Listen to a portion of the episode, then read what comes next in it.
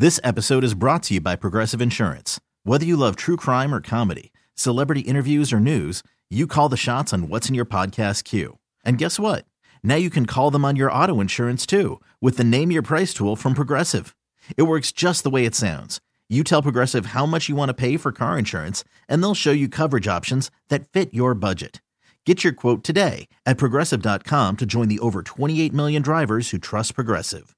Progressive Casualty Insurance Company and Affiliates. Price and coverage match limited by state law. Okay, picture this. It's Friday afternoon when a thought hits you. I can waste another weekend doing the same old whatever, or I can conquer it. I can hop into my all-new Hyundai Santa Fe and hit the road. Any road. The steeper, the better. Because my all-new Santa Fe is available with H-Track all-wheel drive, so I can hit the trail without a worry in the world. Heck, with 3 rows and best-in-class rear cargo space, I can pack the whole family in with all our gear. We've got available dual wireless charging for our phones, so we'll never lose touch with civilization, and we won't lose touch with the primordial power of Mother Earth. So which is it? Waste the weekend or do something a little more epic and conquer it in the all-new Hyundai Santa Fe. Visit HyundaiUSA.com or call 562-314-4603 for more details. Hyundai, there's joy in every journey.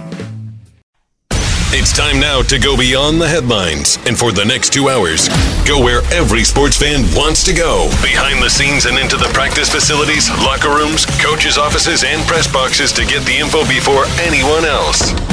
This is the ESPN 1320 Insiders. And you're dang right it is. That means it's Kyle Madson. That's me. That means it's James Ham. That's him. It's a Thursday, baby. We got past Hump Day. We did. It's good. We made it. Yeah, really we made it, Kyle. I'm really proud of us. Really proud of us. Yeah. Spectacular. Yeah, man. Kyle, it's a good day. Yeah, Thursday's my favorite day of the week. Because Friday is like, yeah, you have to come to work. You have to do all that. You have to do all the work things. It's not a day off. Mm-hmm. But the vibes at work on Friday are always really good. I never feel like I'm at work on a Friday.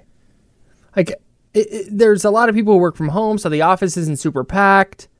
Everybody's feeling good. Usually there's donuts or that something we bring. Like that. Right. So there'll be donuts. There's, you know, it's payday this Friday. So just the vibes are always good. Like I always feel like, you know what? Everything's fine. So Thursday is my favorite day of the week because you get through Thursday and then you're coasting into the weekend. It's the last, like, real work day for me. Okay, I get it. I begin the Friday vibes early. You are a big Thursday guy. I think it's my hottest take that Thursday is the best day of the week. I think it is your hottest take. Yeah. Yeah, so for me, I don't really know what day of the week it is at all, ever. Because when you cover an NBA team, you just kind of go by that schedule. Like, I know when Sunday is. That's the only day that I know what day it is. And that's probably my favorite day of the week. Sunday is. Yeah, because I like to sit there and watch football from 10 o'clock in the morning all the way through. I'll even get up and watch soccer. And so by the time I'm done, first of all, I can hardly get up off the couch. But I've been sitting there from sometimes from 8 o'clock all the way until 8 o'clock. Sure. So Sundays have value for sure. It does. Yeah, it's a day that I usually lay low. It's my day to decompress and just kind of get right in the head. I work all day on Sundays, so I'm out on Sundays. Yeah. Yeah. I wake up. I go get coffee. Maybe sometimes get a little bagel. Then it's, watching football until Niners and Actives come out, and then I write those, and then I'm sitting there watching football until Niner game, and then I'm working until 10. It's like, oof. Okay. So Sundays are down the day of the week power rankings for me because of that. Like, I love football. I love football season, but when you got to work all day, it's like it takes some of the joy. It takes some of the joy out of the football watching experience. That's okay. All. Okay, I could see that. Yeah. Yeah, because I mean, I don't get all excited for every game night. Yeah, of course. Yeah, I mean, I go to every game night, but you're not just over the top. Oh my gosh, it's the Kings play. There's not that singular urgency that there is with the NFL. Yeah, totally. Sometimes some nights it's going to be the Warriors and it's going to be super amped. And other nights, it's going to be the Hornets, and it's going to be I was thinking about this yesterday too while we were talking. Yeah. That an NFL loss is basically the equivalent of like a four and a half game losing streak in the NBA. Is that it? Isn't it like five? I don't think it's a true. Is it truly 17 five? Games? 17 times 5 is 85. Oh, okay. So yeah, 4 or 5 games. Yeah, 4 to 5 games. Mm-hmm. So if you lose 3 in a row like the Niners did, it really equates to like a 14, 15 game losing streak in the NBA. And that's just, it's a weird thought. It's a weird way to think of things. But you can, if you can correct yourself after a 3-game losing streak in the NFL. Yeah. And if you can rally and win a bunch of games. So it goes the other way too, right? So if you're on what are the Niners on, a 4 or 5 game win streak? 4. Okay, so the equivalent of almost a 18 to 20 game win streak by NBA standards. Yeah, if they don't lose again, they'll finish the season on a 38 game win streak by NBA standards. Yeah, yeah, that's weird. It's a weird way to think of it. So I'm glad you brought that up because that's, I think, a big reason why I like the in-season tournament so much. Yeah, because like the semifinals tonight, Pacers Bucks, and it's Pelicans Lakers, and I'm like, I'm gonna lock in. 2 o'clock is when the first game starts, which is weird, but okay. 2 o'clock is when the first game starts. I'm locking in. I'm gonna follow it. I'm gonna watch as much as I can. Whereas the non-in-season tournament games right now feel like preseason games to me. Like they're on and I'm watching them and I understand in my brain that they affect the standings. But because of the in-season tournament and how long we talked about, okay, when is it? It's tournament night tonight, and okay, who needs to win, and what's the point differential, and this and that, and then, oh, the Kings are... Because, I mean, the Kings are the team I follow for work, and so it's like, all right, the Kings are playing tonight, and it's a quarterfinal, so okay, what do they... What's it mean? And now that they're out, I just don't... I'm like, okay, let's talk in March. Like I feel just, that way about just like kind of get there. Baseball playoffs. Yeah. Like once your team is done, you're like, all right, dude. Like I'm not really hanging on to go see Philly or who was it? It was Texas and who was World Series this year? Oh, Texas and the Diamondbacks. Oh yeah, and yeah, I'm like, there's no way I'm watching one of those games. Like I kind of like go past it. So I get what you're saying. Even like the NCAA tournament, if you had like a big, if you're a fan of a specific team. I don't have any allegiance. I went to Davis. I like Davis is never in the tournament. If they make the tournament, it's like, let's go. Well, I think one time they did, like with Chima Moneki, I think. And it was like a big deal. And you're like, okay, once they're done, you're like, okay. Right. I don't have a rooting interest anymore. Now, the NCAA tournament, I'm all in for like the experience. Sure. But with this in-season tournament, it does kind of have like this weird feel where there are four teams that advanced, and then there are all these crappy games going around it where you're like, okay, everyone else should stop playing so we can only focus on what's happening. Yeah. So I think this is an error to their first year. Like they need to clear the schedule a little bit, but I don't think that would be fair that those teams that play all of a sudden they don't get a break and everyone else does. I also feel like because of the Kings and the way this has gone down for them, with them specifically, I feel like the Kings haven't played a game in 10 days. It feels like it's been forever since Tuesday night. It's going to be, like a really weird break in the middle. Like we don't usually get this many days off in the middle of the season. No. And that's why but there's basketball happening. It's not like the All-Star break where it's like, okay, let's plan sports talk around the All-Star break. It's like, no, the Kings just haven't been playing. Yeah. Like the Warriors and Blazers played last night. It was just like, I just don't, okay, I don't, and that's how I felt about all the NBA action because my focus has so singularly been on like, okay, the in-season tournament. Yeah. And now we get semifinals tonight. Yeah. I'm excited for it, man. If you told me when the in-season tournament got announced originally that I was going to care this much, I would have been like, I don't believe you. Because when it first got announced, I was like, this is stupid. I was talking to Jack Cooley, Kings legend, and they do in-season tournaments. Wait, where's my ding? Ding? Oh, okay, yeah, hang on. Kyle was just hanging out with Jack Cooley. Yeah, I get to do a name drop here. Hang on. I never get to do this. Okay, here we go. So I was talking to my buddy Jack Cooley, whose wedding I attended.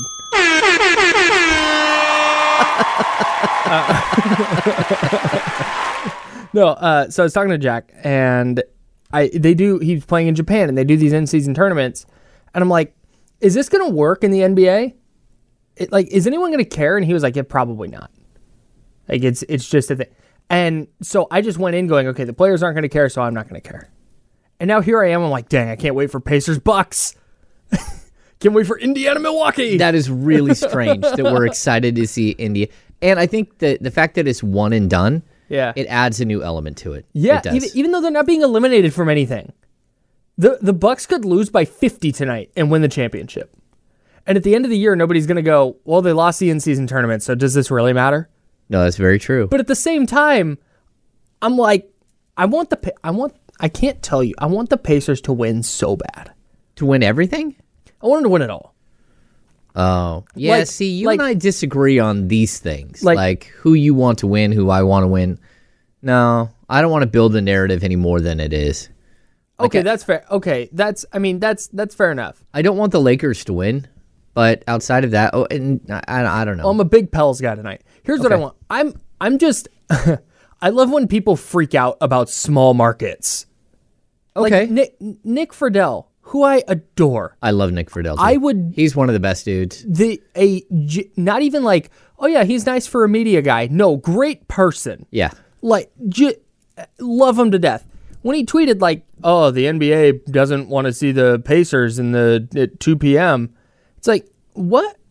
I mean, maybe. Like, he might be right. The NBA might be like, dang, was really hoping it would be Boston, Milwaukee with the Lakers and the Warriors. That's what we were hoping for in this tournament. Maybe.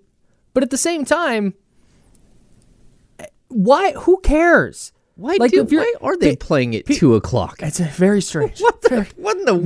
Maybe because they didn't want to go up as much against Thursday Night Football, even though it's going to be the worst Thursday Night Football game of all time tonight. That doesn't make... I did not know that the game starts 2 hours after we get off the air. Yeah. We're kind of a strange vibe, for sure. But I don't understand, like, this happened with the World Series. This has happened with Super Bowls. It has happened with NBA Finals. The NBA Finals last year. Oh, Denver, Miami. Well, no one's going to watch that. Why do you care? Who cares? Are you going to watch it? Yeah. Like that, if you're not going to watch it because of the teams that are in it, fine. Like that's your prerogative. But what you it doesn't affect you. It doesn't affect your pockets. It doesn't affect anything. No, I agree. So like I'm okay with that. I do think that like the NBA, like if it is Pacers and Pelicans, it's a little cringeworthy as far as markets, but like again, that's why I want it. I don't care. That's why I want it so bad. You want that? I want the collective freak out of like Indiana. Who cares? So what? And did you hear LeBron? Like no. LeBron said something to the fact that yeah, he's excited about the in-season tournament because this is where he wants to have his team in Las Vegas. Like LeBron, when he retires, wants to purchase a team and have that team be in Las Vegas. Okay. And so he's using the in-season tournament as his platform to promote this. I think it's interesting. Okay. Good for LeBron. Right, LeBron. Good for you, bro. All right. We need to hit a break. LeBron's got a lot of money, and he's got a lot of friends with money. He should be fine. All right.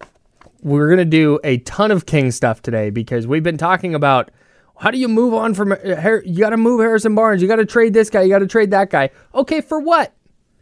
We're going to dive into the whole Kings trade discussion. I'm going to tell you what, if the Warriors weren't already cooked, they are now, and I'll tell you why. And then a 49ers legend retires. We'll tell you all about that next on The Insider, sponsored by Jiffy Lube, taking you up to noon right here on ESPN 1320, Sacramento Sports Leader.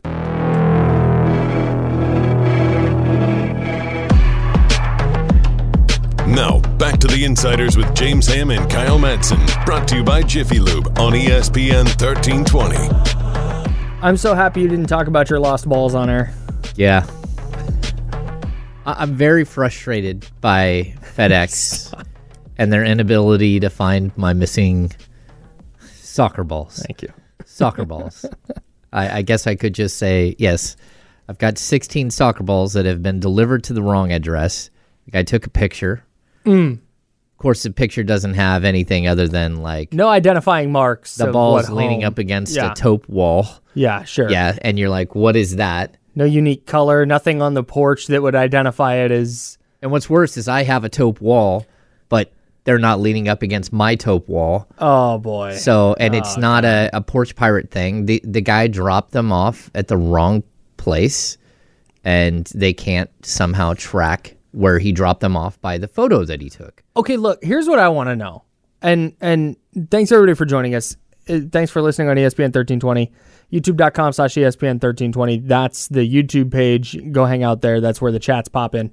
And it's always a good time, so we encourage everybody to get over there. If you're there, please subscribe to the video. Hit that thumbs up, or subscribe to the page. Hit that thumbs up on the video. We would greatly appreciate that. So here's my whole issue with this. This is not like something of value where somebody would be like, oh, I can make money on. They didn't drop off a PS5. Exactly. At the wrong house. They didn't drop off jewelry. Where somebody's like, score a PS5, which, you know what? That's what you can do today at Sky River Casino from noon to 4. Yeah. D-Lo and Casey are going to be out there. I think I'm going to pull up for a little bit.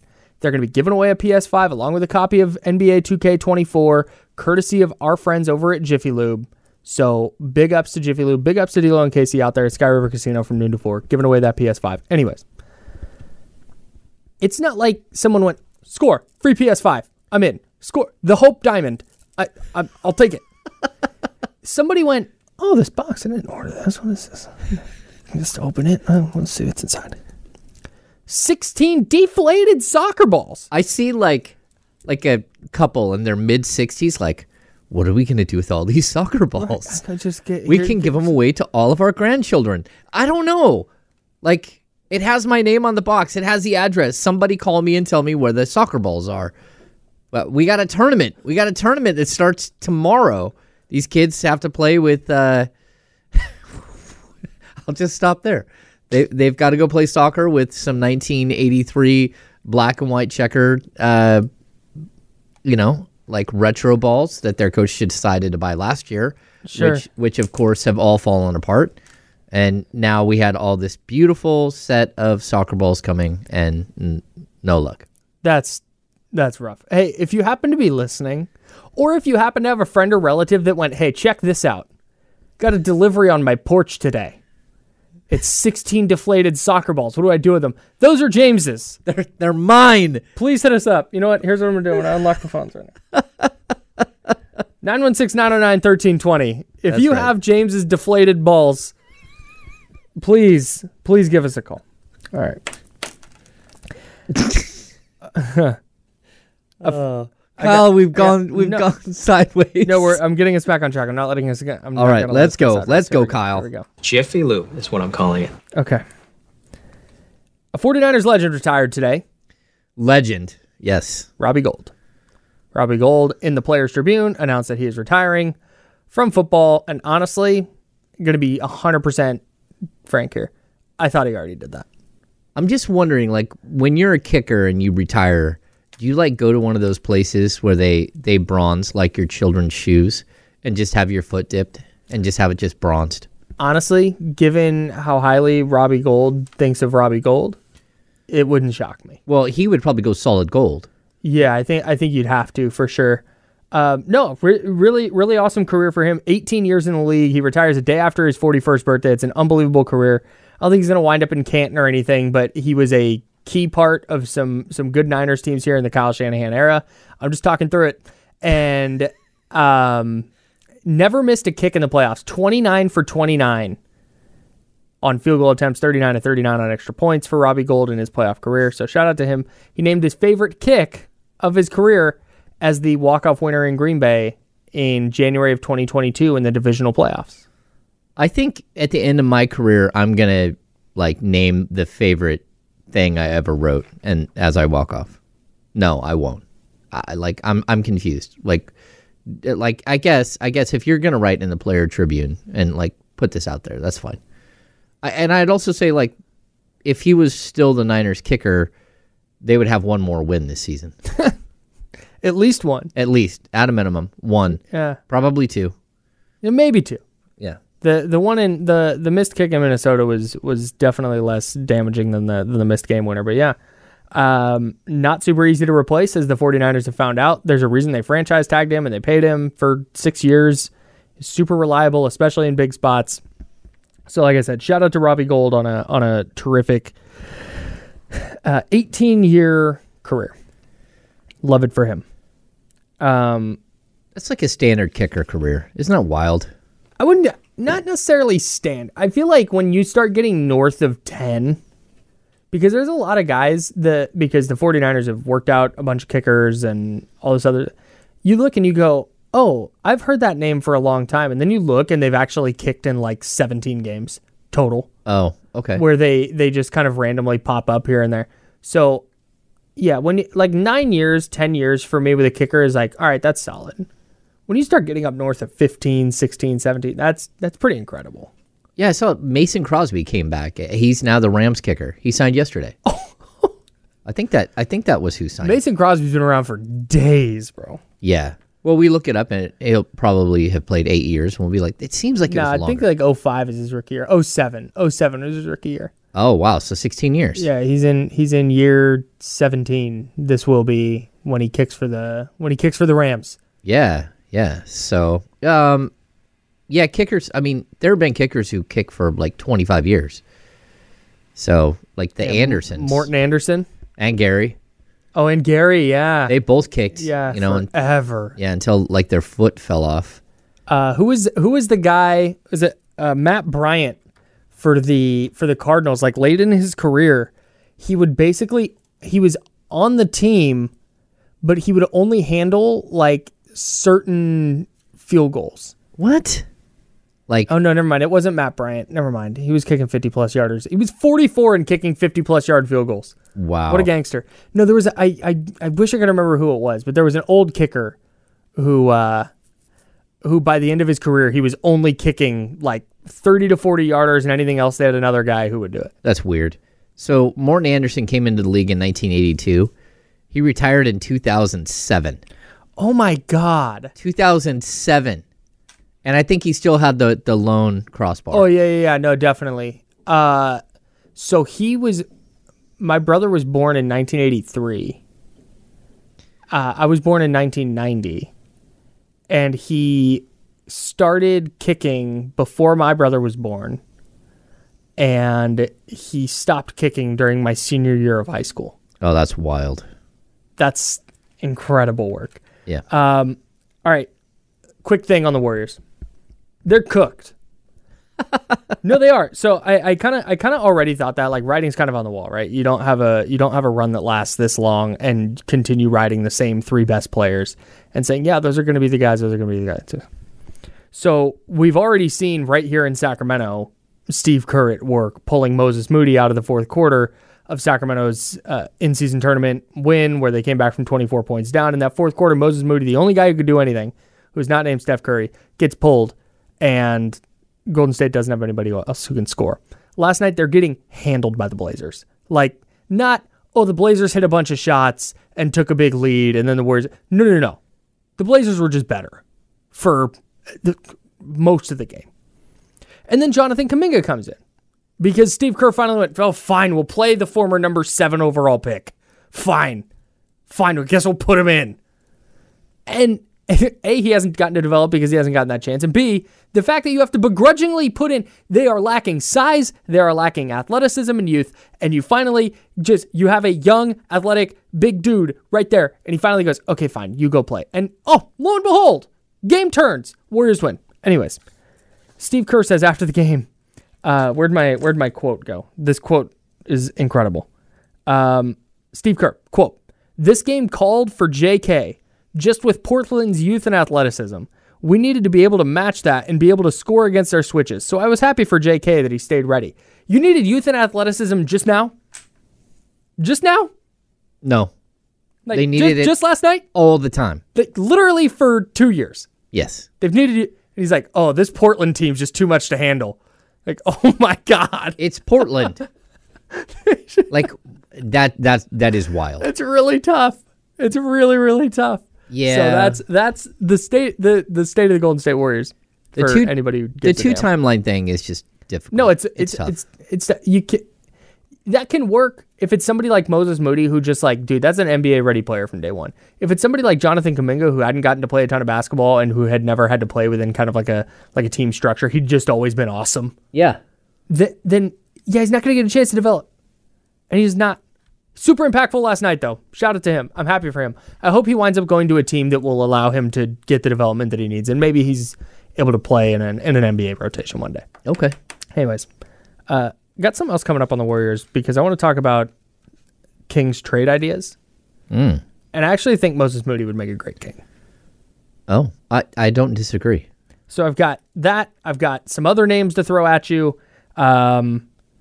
And we're just going to kind of continue our conversation that we've been having about the Kings moving on from Harrison Barnes and what does that look like and who do you go get. So we're going to do all of that, but we're going to first chat with our buddy Scott Colbranson from Silver and Black today, an Odyssey original podcast, all things Raiders. The Raiders return from their bye week on Sunday. They host the Minnesota Vikings at Allegiant Stadium. We will dive into all of that with Scott Colbranson because if the Raiders win, they are right there in the thick of the playoff hunt. Huge game again for the Raiders here in Week 14. No, I'm so happy that it's Week 14 and we get to talk about the Raiders like that. Scott Colbranson's next, talking some NFL right here on ESPN 1320, Sacramento Sports Leader. This episode is brought to you by Progressive Insurance. Whether you love true crime or comedy, celebrity interviews or news, you call the shots on what's in your podcast queue. And guess what? Now you can call them on your auto insurance, too, with the Name Your Price tool from Progressive. It works just the way it sounds. You tell Progressive how much you want to pay for car insurance, and they'll show you coverage options that fit your budget. Get your quote today at Progressive.com to join the over 28 million drivers who trust Progressive. Progressive Casualty Insurance Company and Affiliates. Price and coverage match limited by state law. TuneIn is the audio platform with something for everyone. News. In order to secure convictions in a court of law, it is essential that we conclusively. Sports. The clock at 4. Doncic. The step back 3. You bet. Music. You set my world on fire. Yes, oh. And even podcasts. Whatever you love, hear it right here on TuneIn. Go to TuneIn.com or download the TuneIn app to start listening.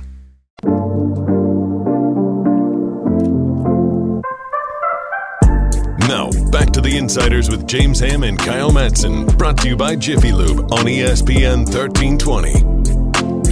The Raiders are back from their bye week.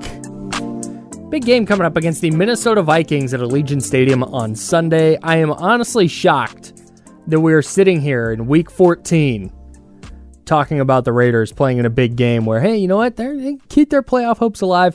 And to talk about that with us, we're going to chat with Scott Colbranson. Silver and Black today is the podcast. That is an Odyssey original podcast talking all things Las Vegas Raiders. You can get that at the free Odyssey app. You can get it wherever you get your pods. Scott, how we doing, man? It's good, man. Thursday is always my favorite part of the day. I get to spend time with you. It's kind of my Friday because my work week starts on Sunday, clearly. Great. And so always good to be with you guys here and talk about the Raiders and what we're going to see over the last 5 weeks from this team. I want to make sure we're getting to the Raiders, but we will chat someday about Thursday being the best day of the week. That's one of my hottest takes, one of my go-to hot takes. So we will talk about that. I'm not going to get derailed. I'm not going to do it. All right. Raiders are back from the bye. Minnesota looked like they were going to be a playoff team, and then all of a sudden Josh Dobbs came crashing back down to earth. Is this a game that you look at as like winnable for the Raiders in the sense that, you know what, they should go get this one? Yeah, I do think that. I think that these teams, and one of the main reasons I think that, you talked about Dobbs, like the clock strike at midnight. I mean, such a great story, but it seems like he struggled. Obviously, the turnovers, they're coming off a bye week too. The loss to Chicago was awful for them. But if you look at it overall and the numbers, these teams are kind of matched up evenly. And so if I'm the Raiders, I'm looking at this as the first of a two-game stretch at home, right? So they're playing against the Vikings, and then they got to go on a week Thursday. They got to play on a Thursday night game against the Chargers, so a division game. So I think that for them, yeah, it's a big deal coming off the bye. What were they able to do off the bye with that inconsistent offense, which just hasn't, even going back to when Josh McDaniels was there, had moments, spurts, all the talent there on offense, and they just can't get it to go consistently. I think they have an opportunity to do that. The Vikings secondary is very young, not terrible, but also it's on the bottom tier of the league.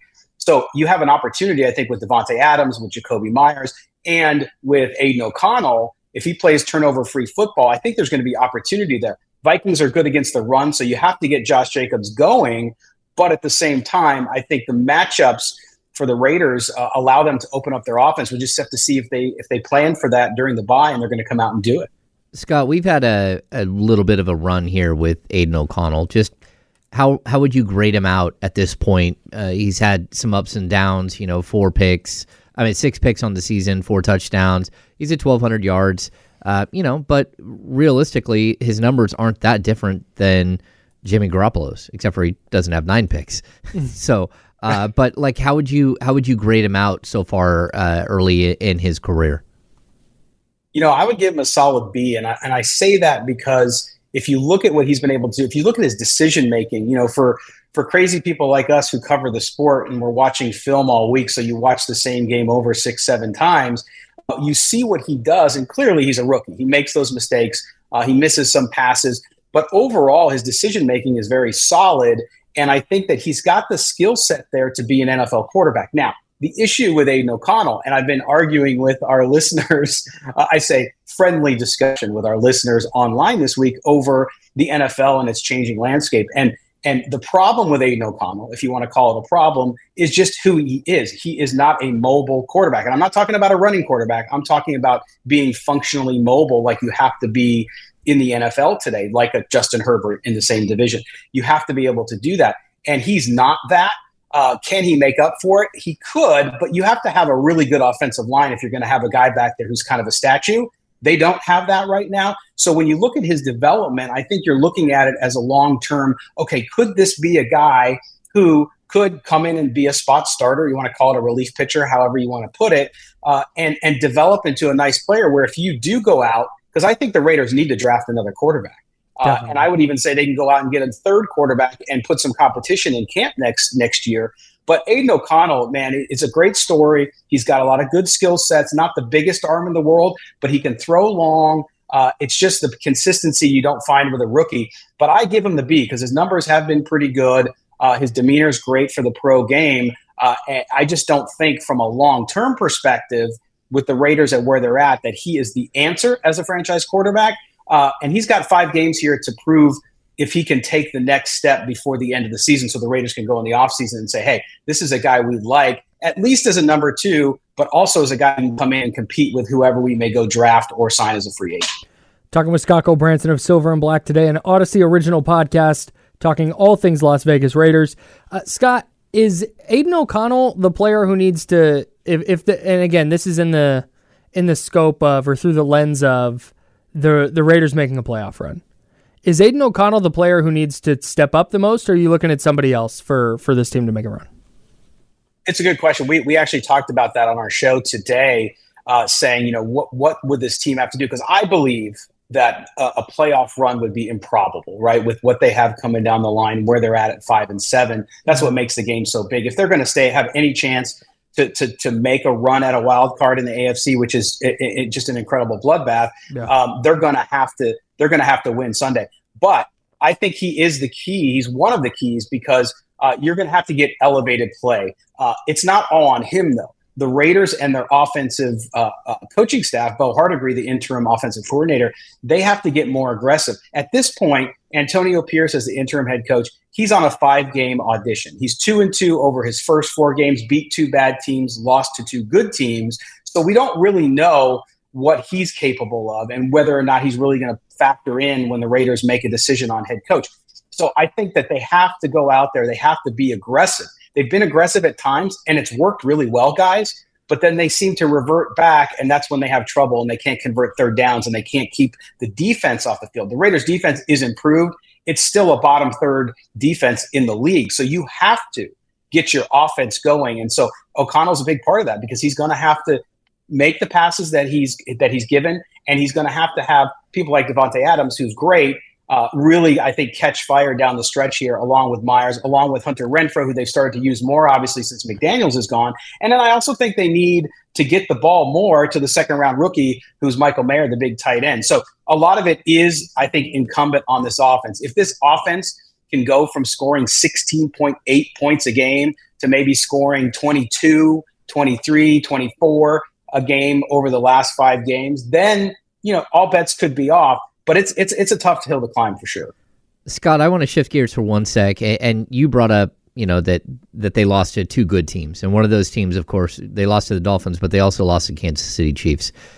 Chiefs seem to be scuffling, and you know they're a division rival. You got them one more time. You got a couple of division games still left. You got Chargers, you got the Chiefs, you got the Broncos.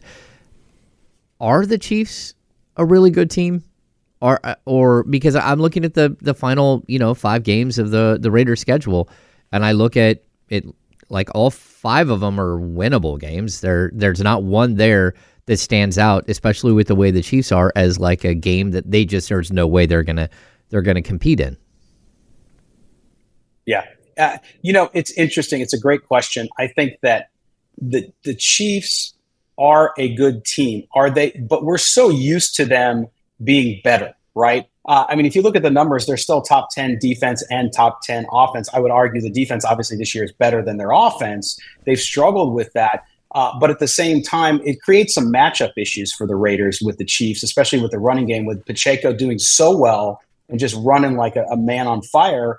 The Raiders have not been able to contain the run really well. So that worries me for them. But I think the Chiefs, you have to always consider Patrick Mahomes. Now, Patrick Mahomes still up there. I know a lot of people, because they're not doing what they're used to doing, people think, well, the Chiefs aren't that good. I still think they're pretty good. And you can't ever underestimate, as you know, too, I don't care if you're covering baseball or basketball or football, when you get into the playoffs, the experience you have there, especially at quarterback, means a lot. And so Patrick Mahomes, I think you get into the tournament, so to speak, and he's dangerous. But yeah, you look at this stretch, the Broncos have surged. We'll see if that lasts, right? Because they play them the last game of the year. And then the Chargers are just a mystery, right? They can't, obviously the head coaching situation's not working for them. Their offense was supposed to be better, and they just haven't been able to do it. So I think the Raiders, if they could beat the Vikings and beat the Chargers at home on that Thursday night game, then you kind of start to think, well, wait a minute, if these guys can put it together, then they have an opportunity. But that division, I mean, between the Chiefs right now and if they seem to catch fire towards the end of the year, I still think they're the team to beat there. Now, in the AFC overall, we could have a discussion because I think there are teams playing much better than the Chiefs. The Chiefs are so fascinating to me because I keep waiting for the other shoe to drop with their offense. Like, it's Andy Reid and Patrick Mahomes. Like, eventually they're going to figure it out, right? And then I've said at the start of the year, I'm like, this is like week 3 or 4. I'm like, give it till week 9. They'll have it figured out. And now we're sitting here in week 14. I'm like, they're going to figure it out eventually. Like, maybe they're just not. And maybe they've found the bar for receiver play that Patrick Mahomes can lift up and make championship level. Yeah, and you know, we always talk about how Andy Reid is such a master, right? Especially with offense and what he's been able to do there. But I'll tell you what, it's, you know, you saw that Patriot run, right? And you saw that dynasty, if you want to call it that. I don't think that ever happens again. I think a lot of people thought the Chiefs would be that. Mm-hmm. But I think the way the NFL has changed, and the NFL has changed rapidly too. I was having a discussion with a colleague yesterday who was arguing with me that, no, pocket passers, if you look at the last 9 Super Bowls, it's like 7 of them have been pocket passers. I said, yeah, but it's changed so rapidly with the offense. You look at what Miami's done with all the motion they got going down there with Tua and with Tyreek Hill. It's changed quickly, and that's what happens. And so I think if you look at the landscape and what the Chiefs are, you got an aging tight end, as great as Travis Kelce is. You have not only the receiving issues that you've had problems with, even their offensive line hasn't been as good as it's been in the past. So I think, yes, I think that the Chiefs are not going to be as good as they were. And that has to do with player personnel. That has to do with people figuring out and seeing it for so many years too, because listen, defensive coordinators, man, they can catch up quickly. Yes. And I think for the most part they are. And so you got to adapt. And is Andy Reid at the point in his career where he's able to do that? And does he have the horses to do it? it'll be interesting to see when they get in the playoffs, because obviously they'll make the playoffs, what happens there. If they're one and done, then what does Kansas City do? Do they start to think about kind of tearing down a little bit and building back up around Patrick Mahomes? It'll be fascinating. Scott Colbranson, Silver and Black Today is the podcast. Scott, one last quick thing before we get you out of here. I know you're not super bullish on the Raiders potentially making a run here. What are their chances to make the playoffs if they win? And if they lose, I'm just kind of going to assume that they're out of it. But if they win, what kind of chances do you give them to make the postseason? It's a great question. I think, listen, I would put it this way. I'm going to couch your question a little bit. I'm going to say if they can win two in a row, if they beat Minnesota and then can beat the LA Chargers at home, mm-hmm. then I like their chances a little better, because then you talk about being at 7-7, and let's say you can somehow go to Kansas City and win that one. And then you got Denver at home to end the season. The Broncos haven't beat the Raiders in 4 years. So even though they're surging. So I would say, wow, if they can put two together, but even then, guys, will 9 games get you in the playoffs in the AFC? I'm not sure. And with the tiebreakers and all the other things we got going on there, it might not be enough, but it would certainly be great for them, the franchise, and for Antonio Pierce, who wants the job full-time, clearly, to go out like that. If they could win 4 in a row after beating the Vikings, or 5 in a row, that would be huge. But, man, it's tough to win 5 in a row in the NFL when you haven't done it in several years. Yeah, and the AFC's loaded too. Scott, thank you so much for hopping on with us. We appreciate you so much taking time out of your day, as you do every Thursday right here on ESPN 1320, Sacramento Sports Leader. Really appreciate you, buddy. Appreciate you guys. Have a great week. See you, Scott. Silver and Black Today. That's the podcast hosted by Scott Colbranson, Mo Moten, his co-host. They do a really great job covering all things Las Vegas Raiders. It's an Odyssey original podcast. Get that at the Odyssey app, the free Odyssey app, or wherever you get your pods. I don't think the Raiders are going to make the playoffs, but the fact that they made all the changes they made in their coaching staff, the fact that they made the change they needed to make in their front office, the fact that they are not just clinging to the Jimmy Garoppolo thing in hopes that he'll figure something out, and they're letting Aidan O'Connell rock, and they're letting Antonio Pierce have a real shot at being the head coach and changing the culture and getting that team headed the right way. I feel a lot better about the Raiders today. Win or lose on Sunday, it doesn't matter. I feel so much better about the Raiders today than I did whenever it was 6 weeks ago. We were talking about how they should probably just start losing as often as possible. Yeah, I do too. Like, this is a team that, you know, they're just really, they set themselves up early in the season to be in a bad position. I totally agree. If you would have made a change 3 weeks earlier, you would have given yourself an opportunity. Mm-hmm. And now it's about, you know, you're kind of in no man's land with the draft. It's about building a culture and all that stuff. So I get it. But there are also games that are sitting here that, you know, maybe you can take. You know, like, I don't think anyone on that schedule is playing well enough that you just instantly say, hey, that's a loss. That's a loss. You know, the Vikings, Chargers, Chiefs, Colts, Broncos. Like, you can beat any one of those teams. You could also lose all 5. No, right. Yeah, they all feel like not, I don't want to say coin flips. I wouldn't call them coin flips. It's definitely like lean Chiefs, probably lean Chargers on a short week. Yeah. You're probably leaning Colts. They've been a really good team for the last few weeks. Mm-hmm. But again, if the Colts face planted over the next 3 weeks, would anybody be like floored by that? Not at all. I wouldn't. I'd be a little surprised. Not at all. I think Shane Steichen's doing a nice job, but I wouldn't be like floored. So yeah, no, I'm with you, man. I'm just glad that they've been competitive down the stretch here. Yeah, I think they've given at least, you know, some sort of avenue where they can improve next season. Yeah, and that's good. I mean, I think that's all you're looking for this late in the season. Yeah. You know what I'm not looking for at any point of the season? This Patriots-Steelers game tonight. Nope. There was a time not that long ago where Pat Steelers was like, oh, heavyweight fight, AFC championship game preview. This is a showdown. It's Bill Belichick against Mike Tomlin and Tom Brady against Ben Roethlisberger. Oh, man. Oh. The over-under on this game tonight. Because I know you, listener, are like, Patriots, Steelers, those teams can't score any points. The Patriots have held their opponents to 10 or fewer points in 3 straight games, and they've lost all of them. The Steelers fired their offensive coordinator who was holding them back. They've scored 20 points in 2 games since doing so. So, total?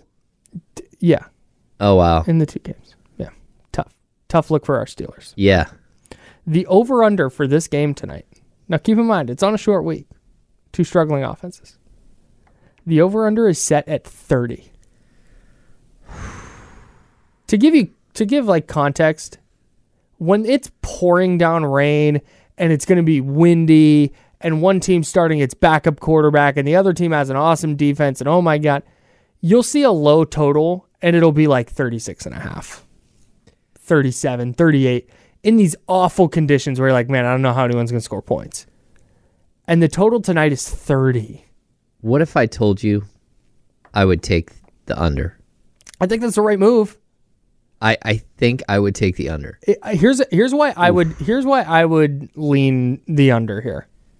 If you're betting, if you're not familiar with sports wagering, the book sets an over under, which is the total points scored. So you either bet whether you think it's going to go over or under that total points. It's easy. Anyways, I would take the under here because if you bet the over and it's 10-6.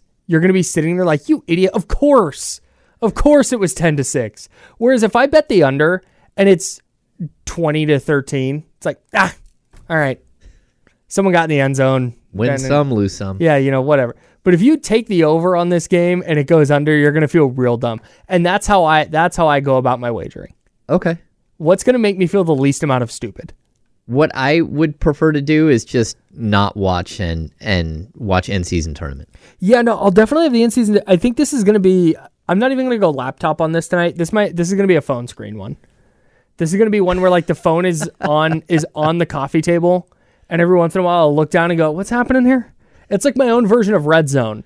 Only I'm doing anything else. And then every once in a while I'll check in on the game like, what's happening here? Oh. Yeah, I think on 2nd and 18 at their own 20. All right, here's a punt. Yeah, go do something else. I just think it's really weird that we'll already have one basketball game in the books by the time that game starts. Yeah, one in-season tournament game done. The 2:00 tip is really for the NCAA in Las Vegas for the NCAA tournament. I get it because they got to fit a million games in, and that's just like the time of year. It's springtime. It's March. Everybody's got their brackets. You're sitting there at work with. Every TV's got games on. It's like, this is the vibe. I love this. Watching hoops at 2 p.m. on a Thursday? Like, did they have, like, it feels fake. We need you guys out of here early. We've got Cirque du Soleil training scheduled at 9 o'clock tonight. No, I'd be in the building. Yeah, no, seriously, I'd be fascinated to know what the impetus was behind this schedule. I bet you it has something to do with the NHL ice under the floor. Like, they've got to have, like, there's got to be a game this weekend, but they need a certain amount of time to get the ice ready. That's what my guess is going to be, that it's got to be something that makes related. Sense. Yeah. That makes sense.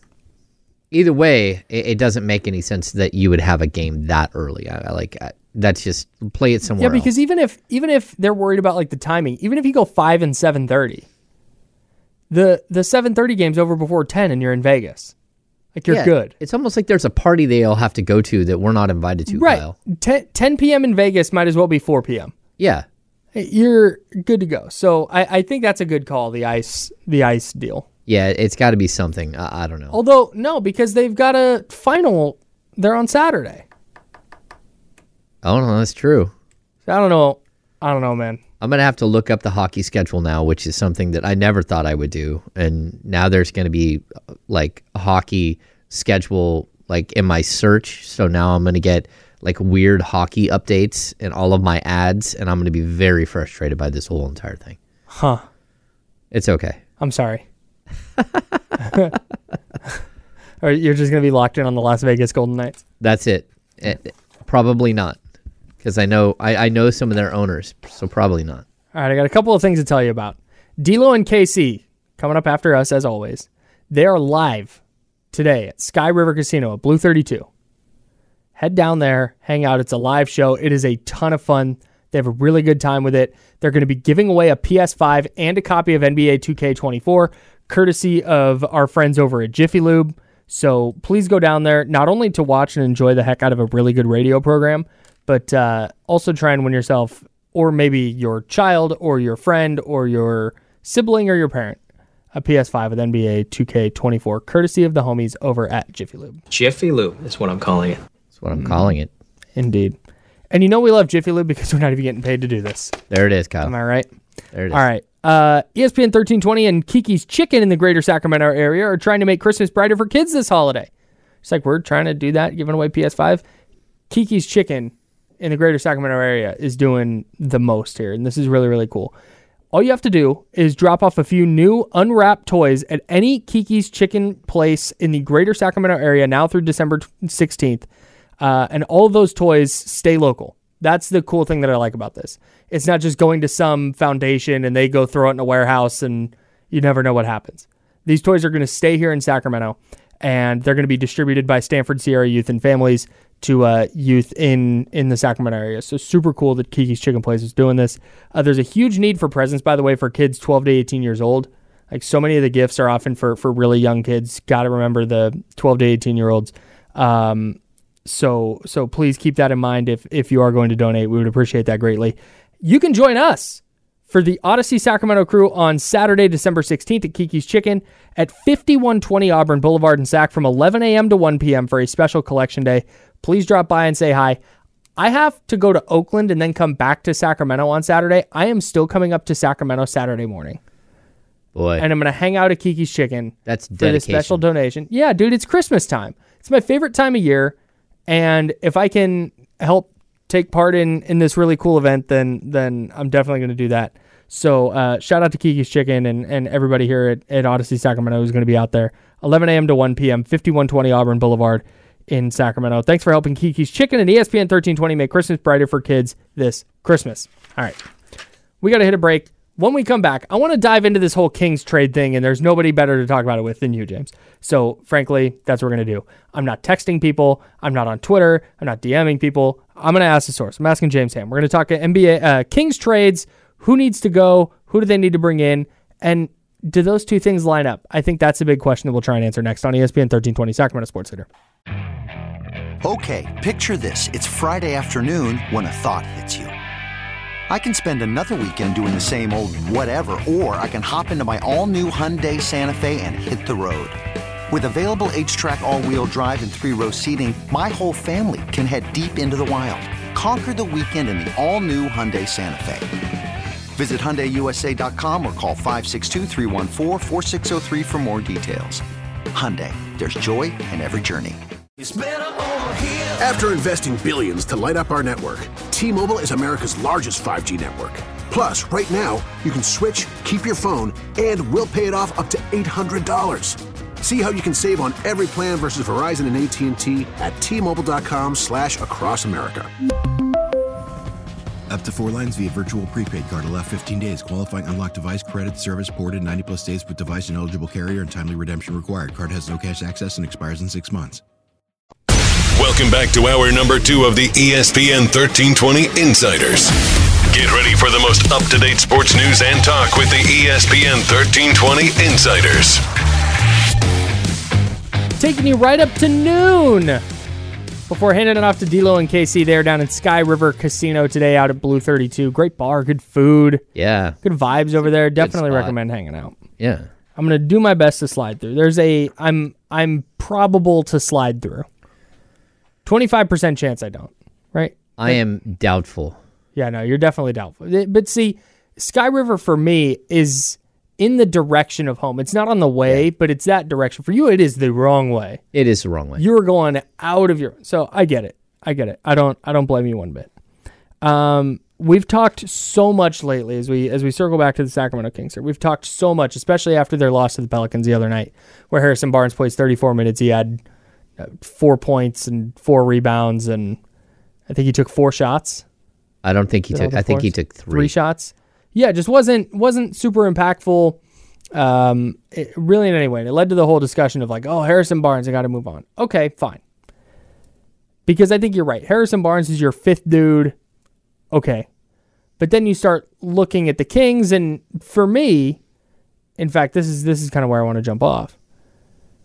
For me, the whole discussion does not revolve around Harrison Barnes and is he good enough to be a team's fifth best player in a vacuum.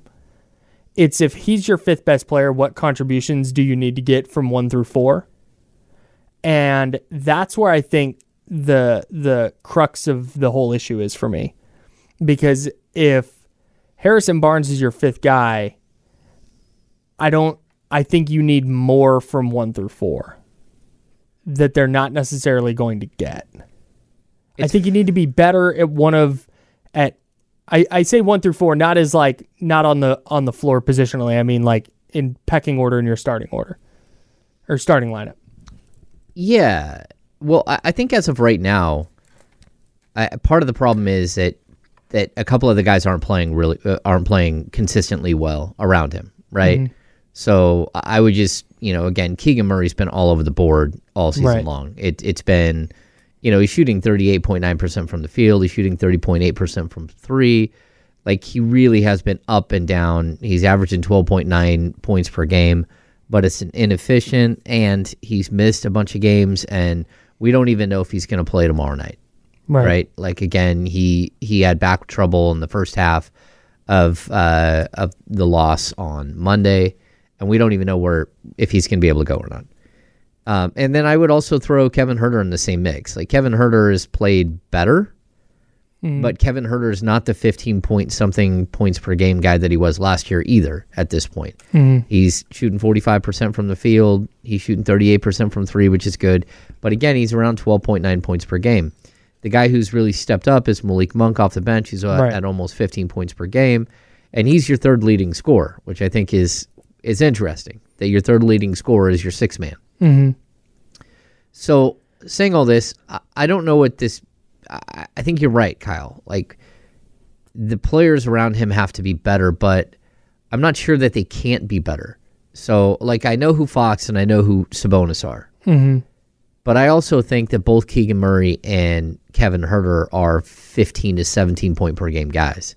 Mm-hmm. Maybe you can't have everyone score that much, right? Mm-hmm. But I think at a minimum, Keegan Murray should be able to raise his game to a point where he's that guy. Yeah. You're just waiting for it. Like, when is it going to happen? And so far this season, he hasn't looked particularly great. He struggled. He's had injury problems. Like, all these things are kind of piling up. Mm-hmm. So, yeah, if everything is about this season, then I've got to go hunt somebody right now that can make me better, right? But I don't think everything's about just this season. 100%. Yeah. And that's the good news is, especially specifically just as Harrison Barnes was the jumping off point here, he can't even get traded until December 29. Yeah. So they have time to figure this out. My question is just by February when the trade deadline is, if Keegan Murray is up and down still, like let's just say his numbers are roughly what they are right now. Maybe they're a tick better, but just kind of roughly what they are right now. He's been in and out with the back. Is it still just, hey, you know what? This is all fine. We'll see how far this goes this year and then run it back again next year. Or do you make a move at this deadline for, like you said, the future? Not necessarily for this March, but maybe for next March.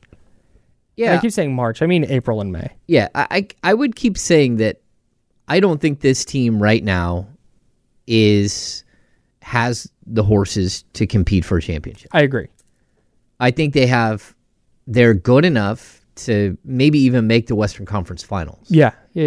But to win a championship, they would have to get lucky. Like certain things would have to happen with other teams for them to get.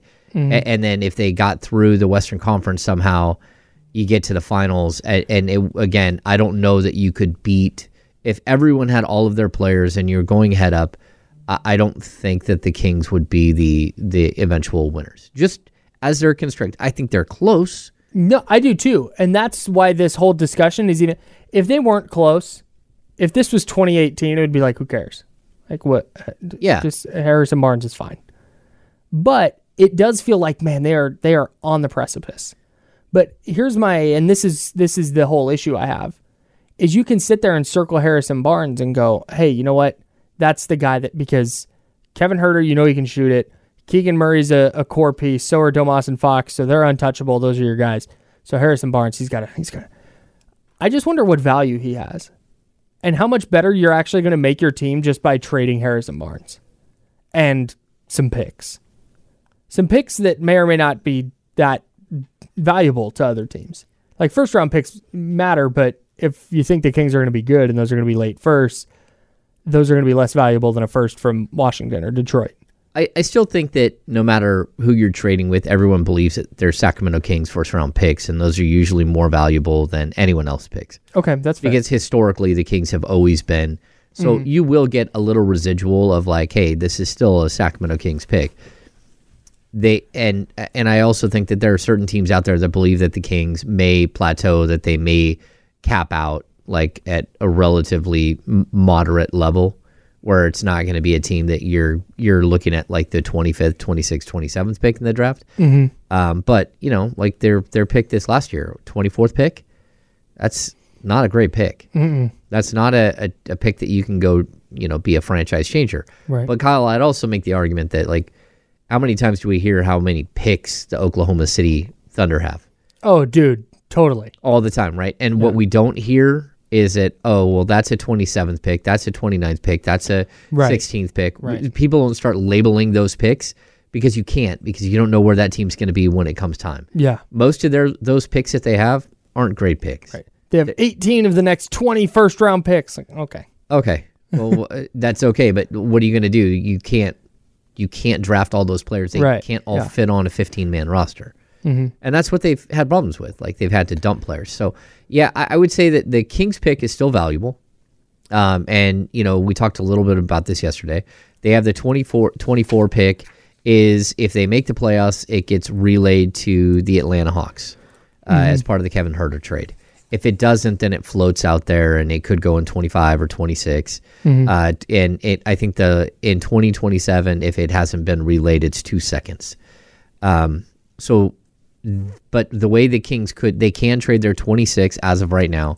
They can trade their 28. They can trade 30. But the 26, you have to put like a little asterisk that it's if the 2024 pick is relayed. Mm-hmm. And then that would impact what you can do past that. You can't trade 2 years in a row, and you can't extend out more than 7 years.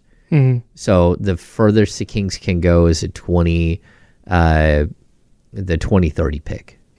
Jeez. Yeah. 2030, bro. Yeah, that's just wild. Nuts to me. Yeah. As somebody who covers the NFL very closely, the idea of trading a pick in 2030 blows my mind. If you tried to call a team and say like, hey, we want to trade our 2030 first round pick, they'd be like, you can have a 7th next year, I guess. Yeah. It would just not even be, that pick holds no value. It's very strange. The NBA is very strange. And then you can trade a pick on draft night. You can trade the player that was picked. Hey, why did they do that? We have to go to break, but I hate that. That you can trade a player once he's picked? There are so many photos of guys in their draft hats, and then guys are being drafted by teams on that night, and everybody knows that they're not going to play. I don't get it. It's because of the Stepien rule. I don't get why. Just if the Kings draft a guy who's going to go to the Mavericks, why doesn't that guy just put a Mavericks hat on? Everybody knows it's happening. Yeah, I kind of wish they would do that. Well, it's always possible that the trade falls through. Somebody fails a physical or something. Yeah, but yeah. Weird. Those deals are done, though. All of them. All right, let's talk names. Who are some players the Kings could add to get better? We're going to do that next. That's James and Kyle. We're on ESPN 1320 Sacramento Sports. Later.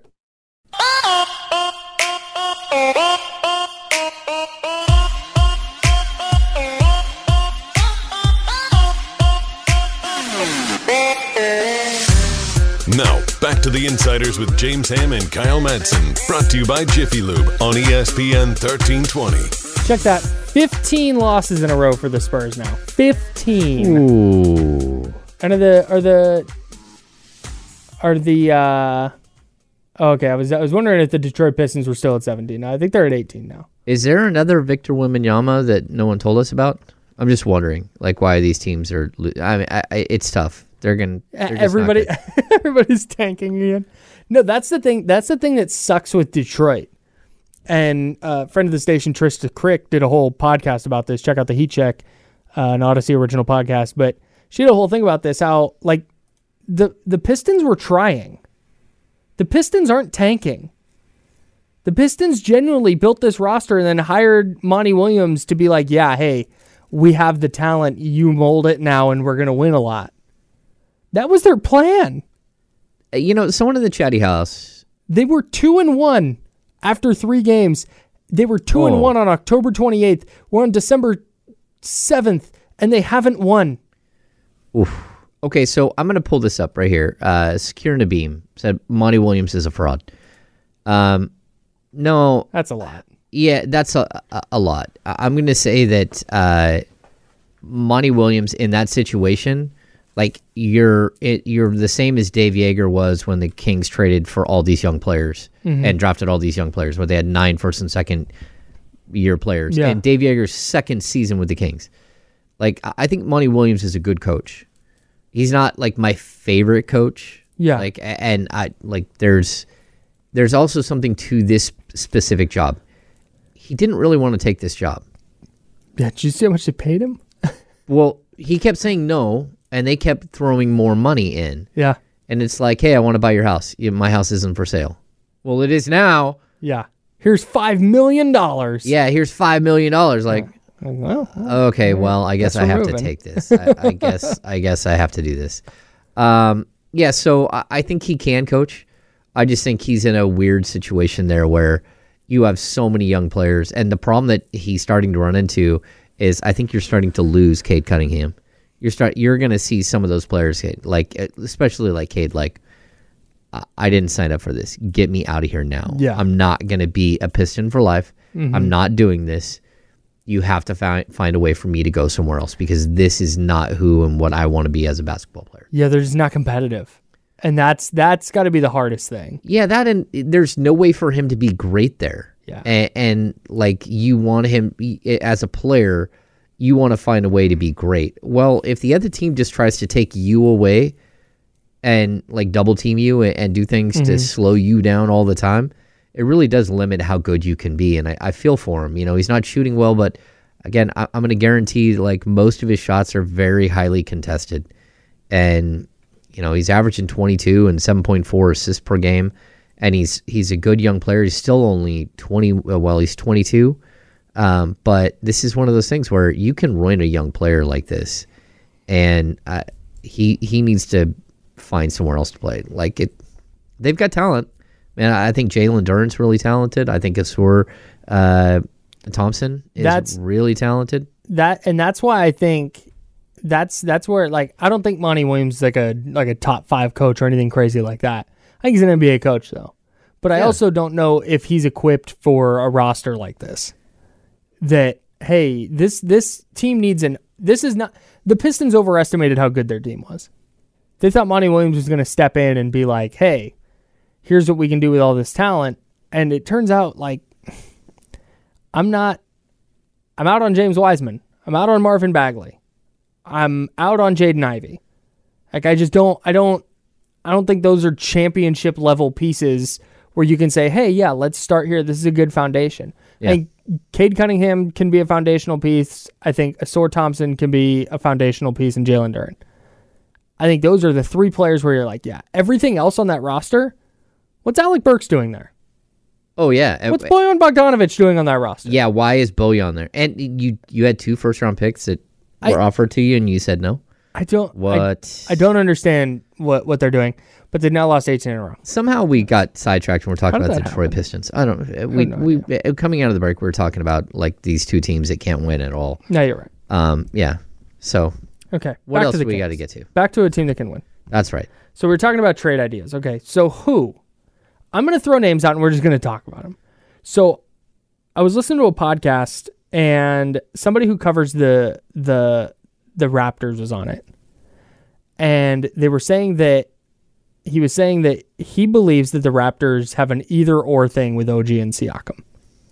And he's also not like they won't keep both of them. And he's also of the mind that they are inclined to pay OG Anunoby. Like they want to pay him and make him and Scotty Barnes the new thing moving forward. Okay. Which means Siakam is probably the one who's going to be available there. Okay.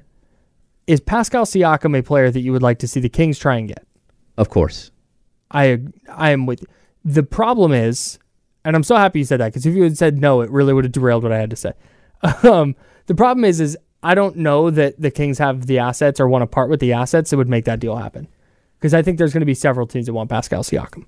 Well, there's going to be a lot of teams that want Pascal Siakam. The problem that you have there is, number one, he's a free agent at the end of the season. Correct. So you'd have to put him in a situation where he can succeed and wants to go wherever he's going. Right. Right? Now, I always say that, and then, you know, like, I'll just say that, like, very seldom do players get traded to the Sacramento Kings and then instantly be like, yeah, I'm out of here.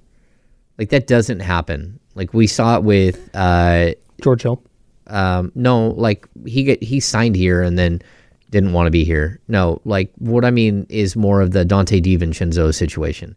Where you get a player who gets traded to the Kings and then that offseason leaves, right? More often than not, what happened, like with Sabonis or what happened with Harrison Barnes multiple times now, happens. People get to Sacramento, they're like, hey, this is much different than I thought. The vibe is cool, the building's cool, the fan base is incredible. You feel like a superstar when you're walking around. It's not like being in Toronto where you're one of a million things that are going on in the city of Toronto. Right. You walk around Toronto, like maybe people are like running up to get your autograph everywhere you go, but it's also possible that you're just, you know, again, the baseball stadium's right next to it. Yeah. And there's another 25 players right there that are wandering around your city as well. There's other things happening, is my point. You know, hockey, all that stuff. The problem is that Siakam is like, he's a $38 million player. So you got to come up with a lot to get him, and not just to match salaries, but then on top of that, what is it you're giving up? So if I'm the Raptors, I'm listening. Like, you have to listen. And I'd say the key to Siakam is this: is that he's a really good passer, he's a really good rebounder, he's a really good scorer. When Domantas Sabonis steps off the floor, you could still run your offense through Pascal Siakam. When they're on the floor together, you can space the floor with Siakam because he can't shoot the three ball. Yeah. Like, he does check a bunch of the boxes. Thing is, he's 29 years old. He'll be 30, you know, like, soon. Yeah. And then the other thing is, you're going to have to give up something to get him. So if they're willing to listen for, you know, it'd have to be a package of like Harrison Barnes, Davion Mitchell, Chris Duarte. That might get you there salary-wise. And then 2 first-round picks, that's one thing, but that's a lot to extend if you're the Kings. If you don't have any guarantee he's going to stick, he's going to stay around. And turns 30 at the end of this season, April 2nd. Yeah. So you would be also then having to pay him probably a lot of money through his age, like 34 season. Yeah, you have to give him a 5-year extension, a 5-year deal. 35 season. Yeah, 34, 35, yeah. Oof. That's a lot. But you're probably going to get plenty out of it. I agree. So if they just Adam Silver says, I'm stepping in, I'm putting Pascal Siakam on the Kings for free. They don't have to give anything up. Like, awesome. But this is the exact type of deal. And the reason I started with Pascal was because I don't know that the Raptors are doing that for anything less than Keegan Murray. Okay. And then the Kings probably still hang up the phone. I would do the same thing. Yeah. So, like, the Kings have said no about trading Keegan Murray before. Right now, you're like, why would you sell low on Keegan? Because he's not playing well. He's had a back issue. You need to see if he's going to be the guy still. Yeah, I'm with, and that just sends a terrible message. Like, hey, this guy made more threes than any rookie ever, and he was awesome, and then punt.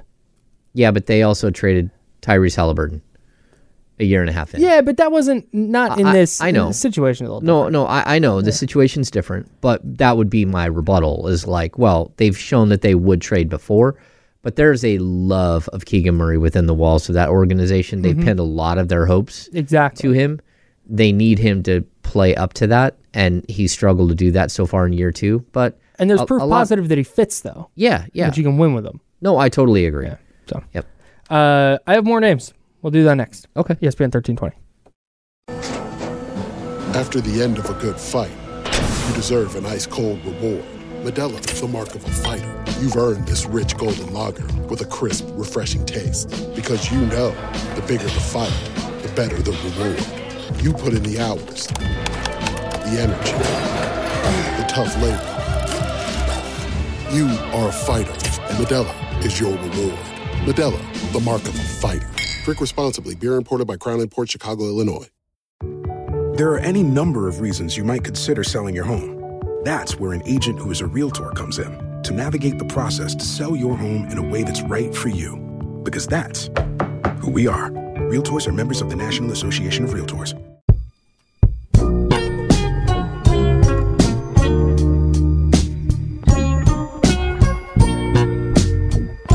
Now, back to the Insiders with James Ham and Kyle Madson. Brought to you by Jiffy Lube on ESPN 1320.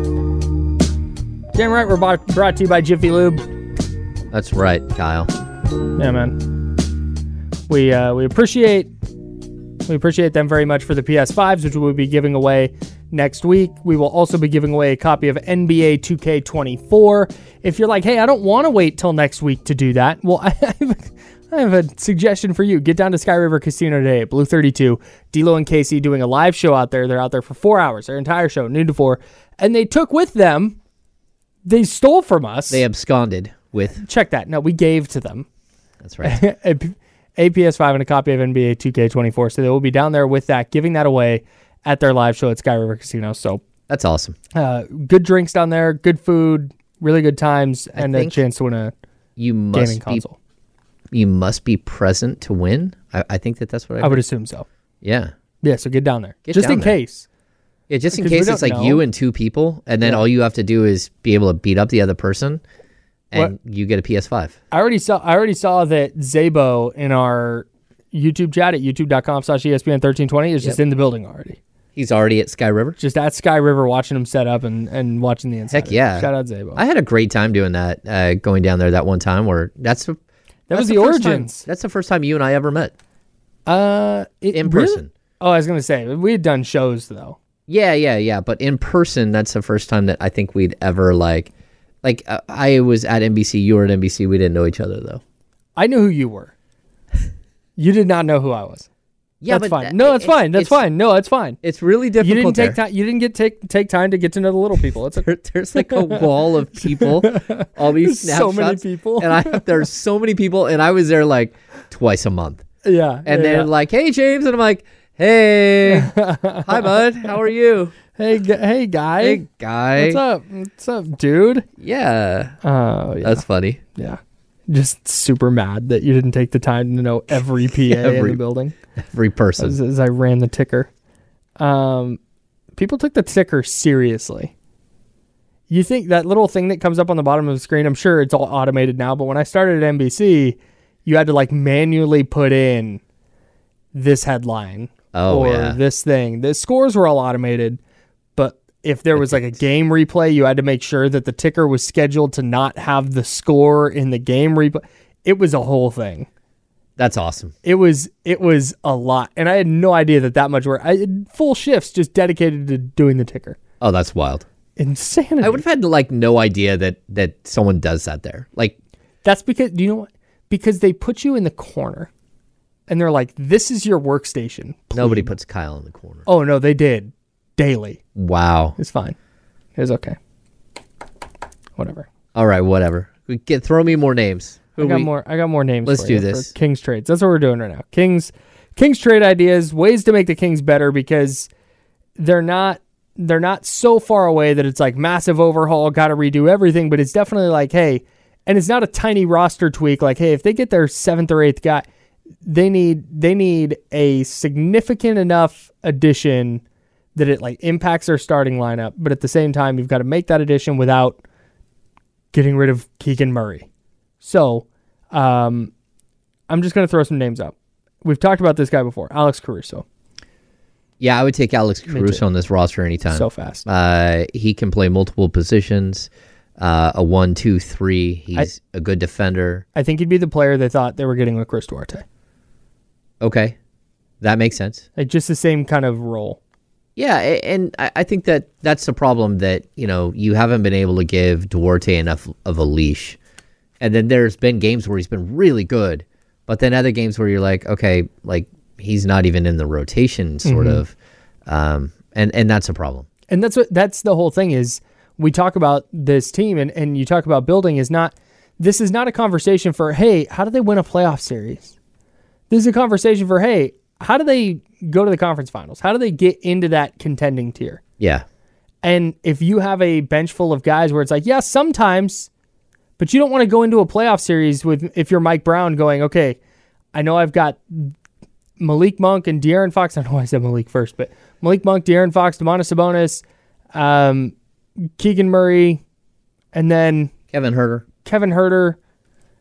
And then what's the depth look like? We'll figure it out on the fly. You don't want to do that. In the regular season, you can all mix and match and play matchups and, oh, hey, Sasha's going to get 20 minutes. You can't do that in a playoff series, at least not four and go win a title. So I think Caruso would help the depth immensely. Yeah. And I think he'd be available for a reasonable ask. I also think he'd be, like, people fight me on this, like, oh, no, he's going to cost way more than that. Oh, there's going to be so many teams that want him. Like, calm down. I think there are going to be a lot of teams that want him to a point. Like, I think there will be a lot of teams that call and go like, hey, you take a couple of seconds for Caruso? Well, that's what it is. There's going to be a bunch of teams that want him, and the asking price that they're going to offer is a 1 or 2 second-round picks and an expiring contract. Yeah. Can you come up with that? Mm-hmm. And the fact is, yes, the Kings, or even not an expiring contract. Can you come up with a lower budget contract that maybe is 2 years that you got something you can work with? Mm-hmm. So I don't know what it would take, but that's someone that I definitely, like, you're talking about like 7, 8, 9 man on your rotation, mm-hmm. but like maybe the equivalent of what you have in Trey Lyles, but in guard form. Yeah, he's played in big games. You know what you're going to get out of him. I'm all in on that idea. What about Kelly Olynyk? Okay, so I really dig Olynyk, and I think he's a really good player. I think he does a lot of what Sabonis does, just at like he's sort of a little bit budget. Definitely physical.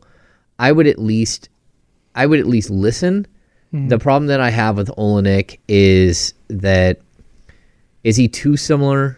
Can he block shots? Can he play defense at a higher clip or give you something different on the defensive end? Again, he's physical. He's a good rebounder.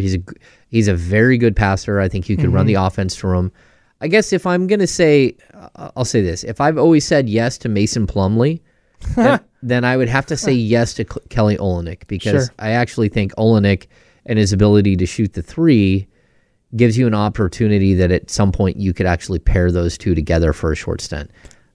He's 32 years old. I don't know what he makes, but I could have that up in like 2 seconds. We have the technology. Final year of a 12. He makes 12.1 million this year, 12.2. So that would cost you a little bit. He's hurt right now. Okay. By January, maybe he's good to go. But yeah, I think that helps in terms of it's not like, oh, hey, all of a sudden you have an elite big man or anything like that. And honestly, he's not even starting. But I'd feel way better about 18 minutes of Kelly Olynyk than I would 12 minutes of JaVale McGee. Yeah, I think so too. Especially his ability to shoot the three, his ability to pass the ball. Mm-hmm. Those are things that stand. And his ability to get physical and pop somebody. Yes. Yeah, yeah. Like an enforcer, I'm down with that. Yeah. Like I would take Kelly Olynyk, but again, it's with the understanding that he's number 8, number 9, number 10 in my rotation. Oh, for sure. For sure. But again, if Kelly Olynyk is like your ninth guy, all right.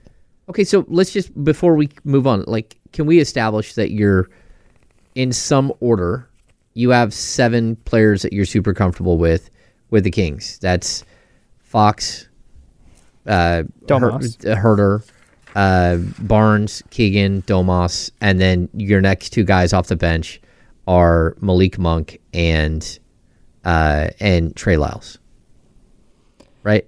So you have 7. You could find somebody who pushes one of those guys down a little bit further on as far as the rank of what we're saying.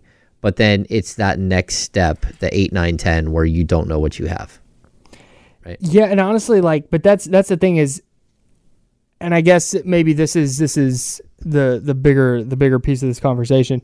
Is you name those 7 guys and you say, hey, okay, you're talking about your 8th or 9th guy. I don't know that this top 7 is enough to go win a title. Okay.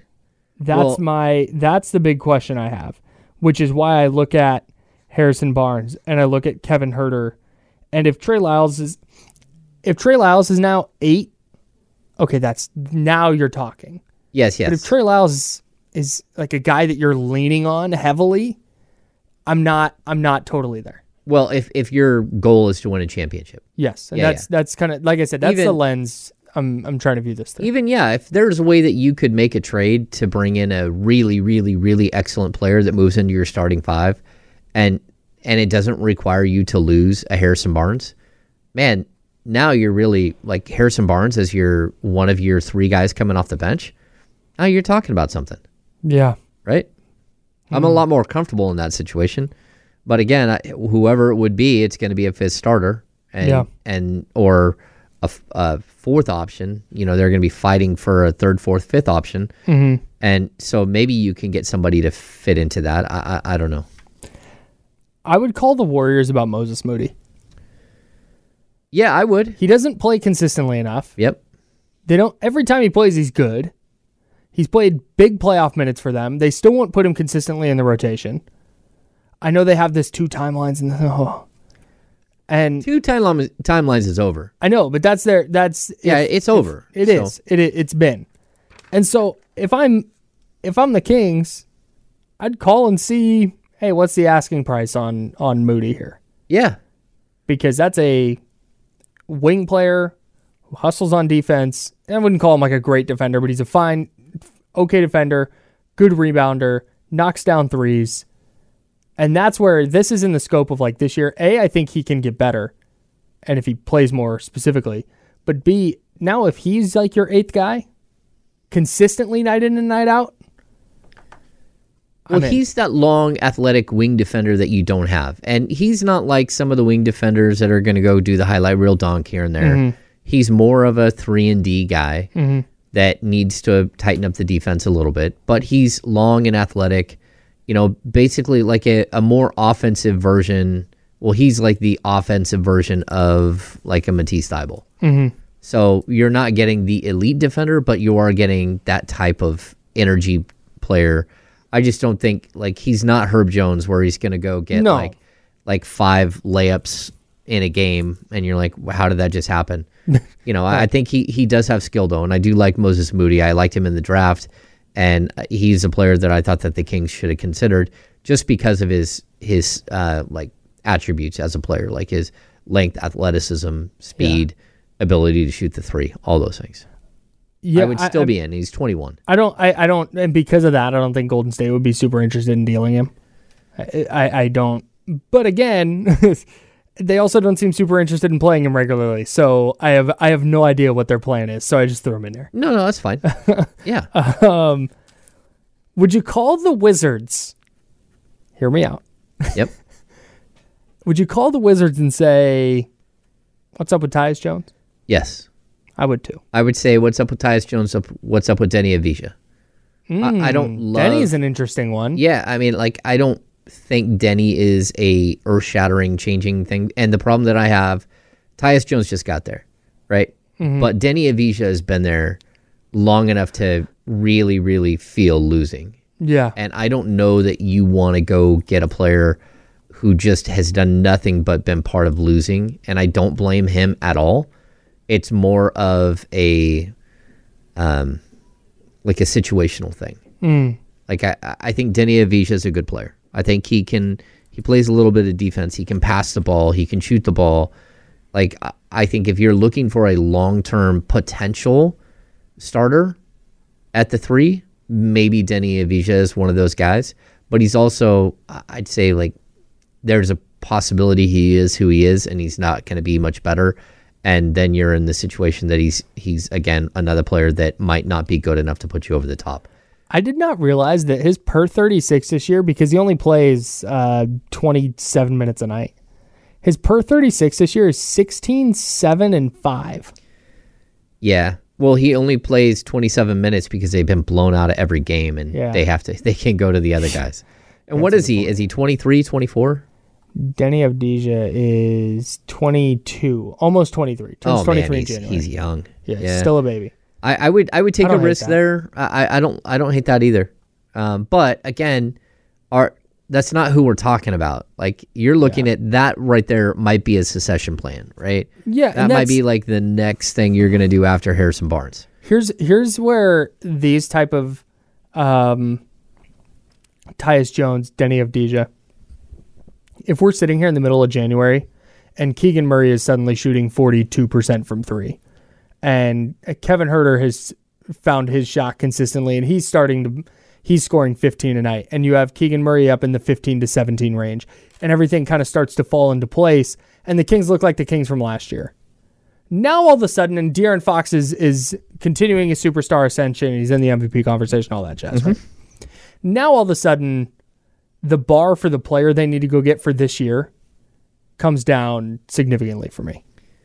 Yeah, but the problem is the player still has to be good enough to eat minutes in a system, be in the rotation. In a system that has Keegan Murray, Harrison Barnes, Sasha Vazenkov. Mm-hmm. Like, it can't be a French player. It has to be a guy who's going to play 20 minutes a night or something, and is good enough to beat out those players for some minutes. And, you know, again, it's fine if you have 3-and-D players that have long wingspans and everything else, like a Kessler-Edwards. Mm-hmm. The fact is, Kessler-Edwards can't get off the bench. He can't find consistent minutes in this rotation. Yeah. He has to be much better than that, where he walks in with the cachet that he's going to play substantial time for your team. Hmm. That's why I like Tyus Jones. Tyus Jones doesn't need anything. Plug him in. He's good to go. I'm good with Tyus Jones. Yeah, Tyus Jones is one of my guys. Like, I've he's a gangster. Well, he just doesn't turn the ball over. He doesn't make mistakes. No. He plays defense. He knocks down threes. Yeah, like I would definitely look at him. He's the reason Memphis was good when Ja was out. Oh yeah, totally. Just having an awesome backup point guard. Yeah, and I feel for him because now he's in a bad situation where you're just sitting there. So I would look at Tyus Jones a lot of the way that maybe people looked at Darren Collison years ago. Hmm. Like, if Darren Collison is your starter, you're not very good. Sure. But if Darren Collison is in your top 7 of your rotation, you're probably really good. Yeah. Do you think that would have an impact on Malik Monk, though? Because it feels like Monk is really, I don't want to say taken off, but he's really taken to that kind of backup point guard role.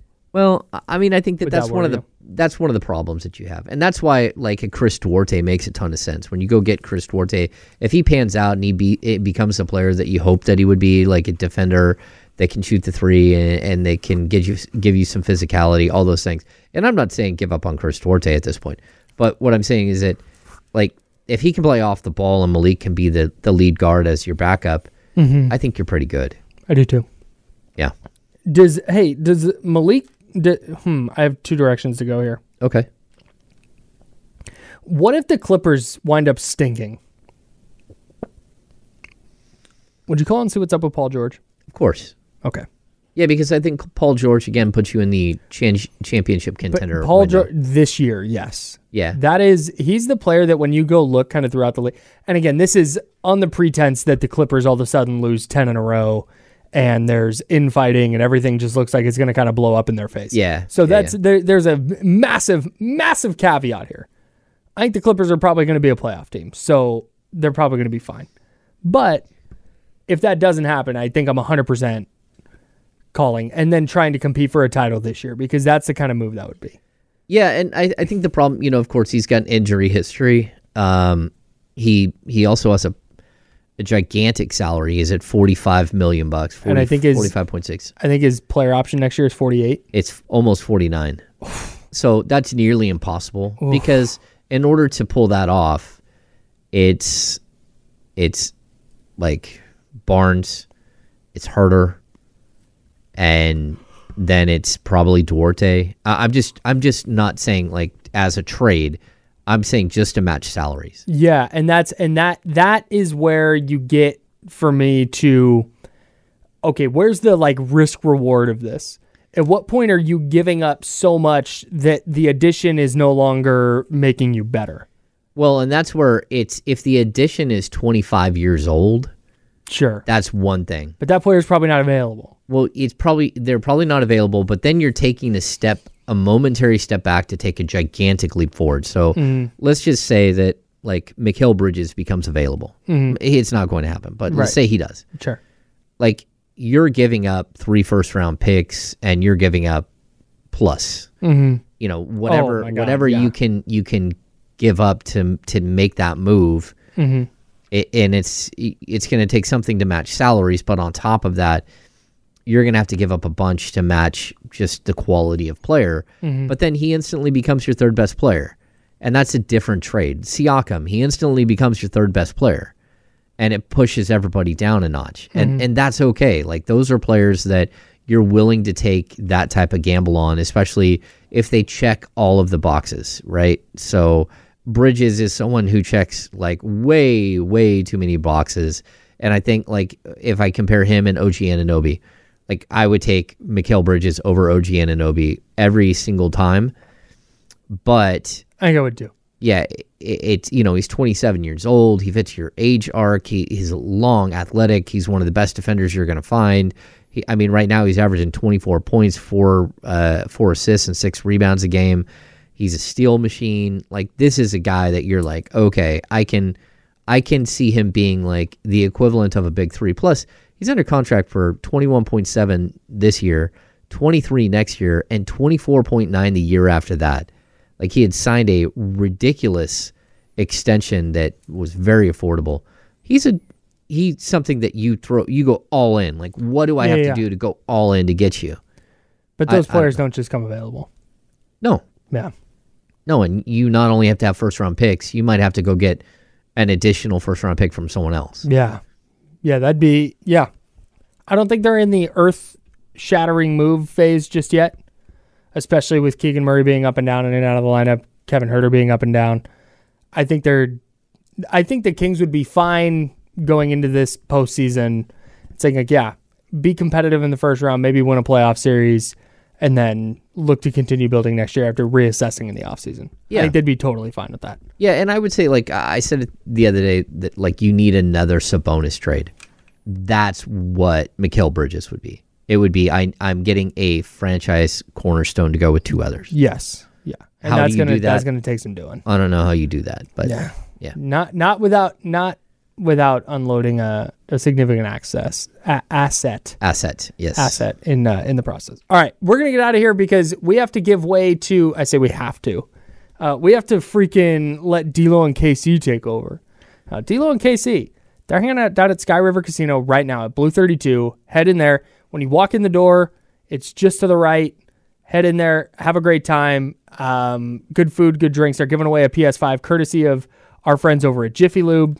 And, and NBA 2K24 is coming with it. That's right. So head down there, win a PS5, have a great time, have some good food, have some good drinks down at Sky River. Appreciate everybody for hanging out today. We'll be back tomorrow.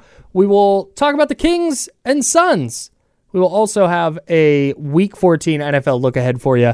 All of that coming up on the Insiders tomorrow. D'Lo and KC are next right here on ESPN 1320, Sacramento's sports leader. Jiffy Lube is what I'm calling it. Damn right.